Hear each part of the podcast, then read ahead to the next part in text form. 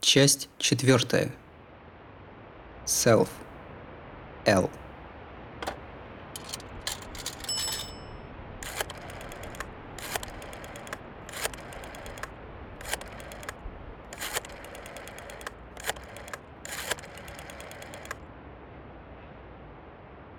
А? Про протез, про который еще утром говорили? В окрестностях Сикуры в одном лесу есть неотмеченный на карте водный резервуар. Так вот, еще глубже под ним есть подземная комната, о которой никто не знает. Ну уж это, знаете ли, Мато-сан, вы на удивление, ну, как бы... Романтично? Не могу сказать, хоть режь. Даже по телефону это злое томата. И она хоть за тысячу километров через трубку порвет мне барабанную перепонку. Точняк. Меня тоже смешит, но я не шучу. Понял? Сейчас скажу адрес, чтоб за сегодня разобрался. Сравниваю названный адрес с картой. Я сейчас нахожусь в телефонной будке перед зданием номер 13. Чтобы добраться до места, надо вернуться на холм Сикура, а потом еще полями по пригороду. Хм, тут нехилые домище, Матосан. Как эти канзи вообще читаются? Э, Карё? Я не знаю, какого года твоя карта, но тот особняк сто лет уже снесли, хотя по-прежнему частная собственность. Но о твоем прибытии предупреждены, не парься. Понял. Если сейчас поеду, буду к вечеру только. У хозяев как настроение? Это всегда в хорошем настроении. Особенно, когда солнце сядет. И потом, Сёдзай, когда закончите, не забудь позвонить. Ага. Ну хорошо, а после неудачных переговоров тоже? Вы вроде не любите бесполезных звонков. Этот раз особенный. Неважно в котором часу. Тут вопрос жизни и смерти, так-то. Как же я буду не знать, умер ты или жив? Так и саке в глотку не полезет. Ну давай. Неуклюже кончается разговор.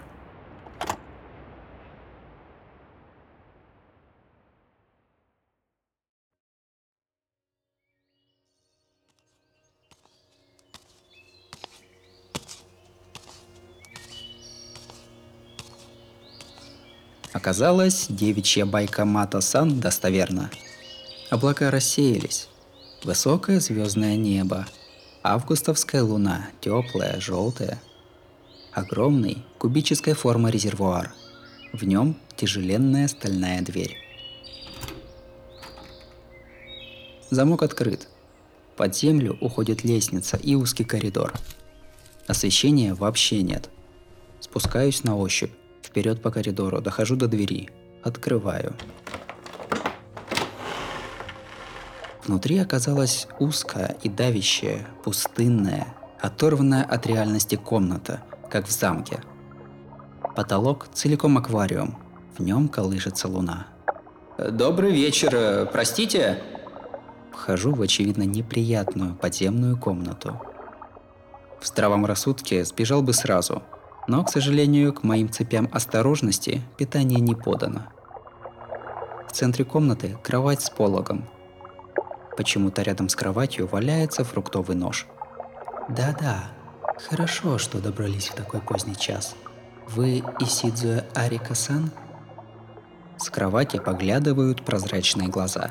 Их обладатель, освещаемый луной, был, несомненно, девушкой, прекрасной не от мира сего – «А, ну да, у настоящего же белые волосы», — радостно воскликнула черноволосая красавица, то есть, э, раз ребенок, то девочка. Огромная тварь, похожая на собаку, и где только пряталась, шумно нюхая мне ноги, знакомится с новым гостем. «Э, «Вечер добрый, ты и есть Карё-сан?» «Дело такое, я слышал, у тебя есть отменные протезы руки». «Есть.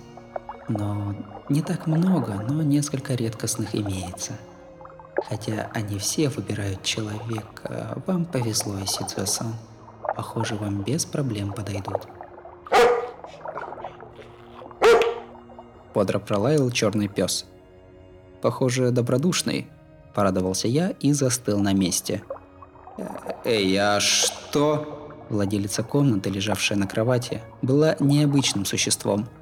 Дело не в том, что без рук и ног, Каждая клетка во мне кувыркнулась от шуткого озноба. Даже в клинике я не чувствовал такой угрозы, которая исходила от малышки передо мной.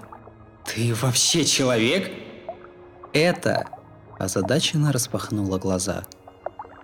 Точёное личико красоты не от мира сего, от души заулыбалась. Наконец имидж совпал. Рад знакомству, Исица Арика.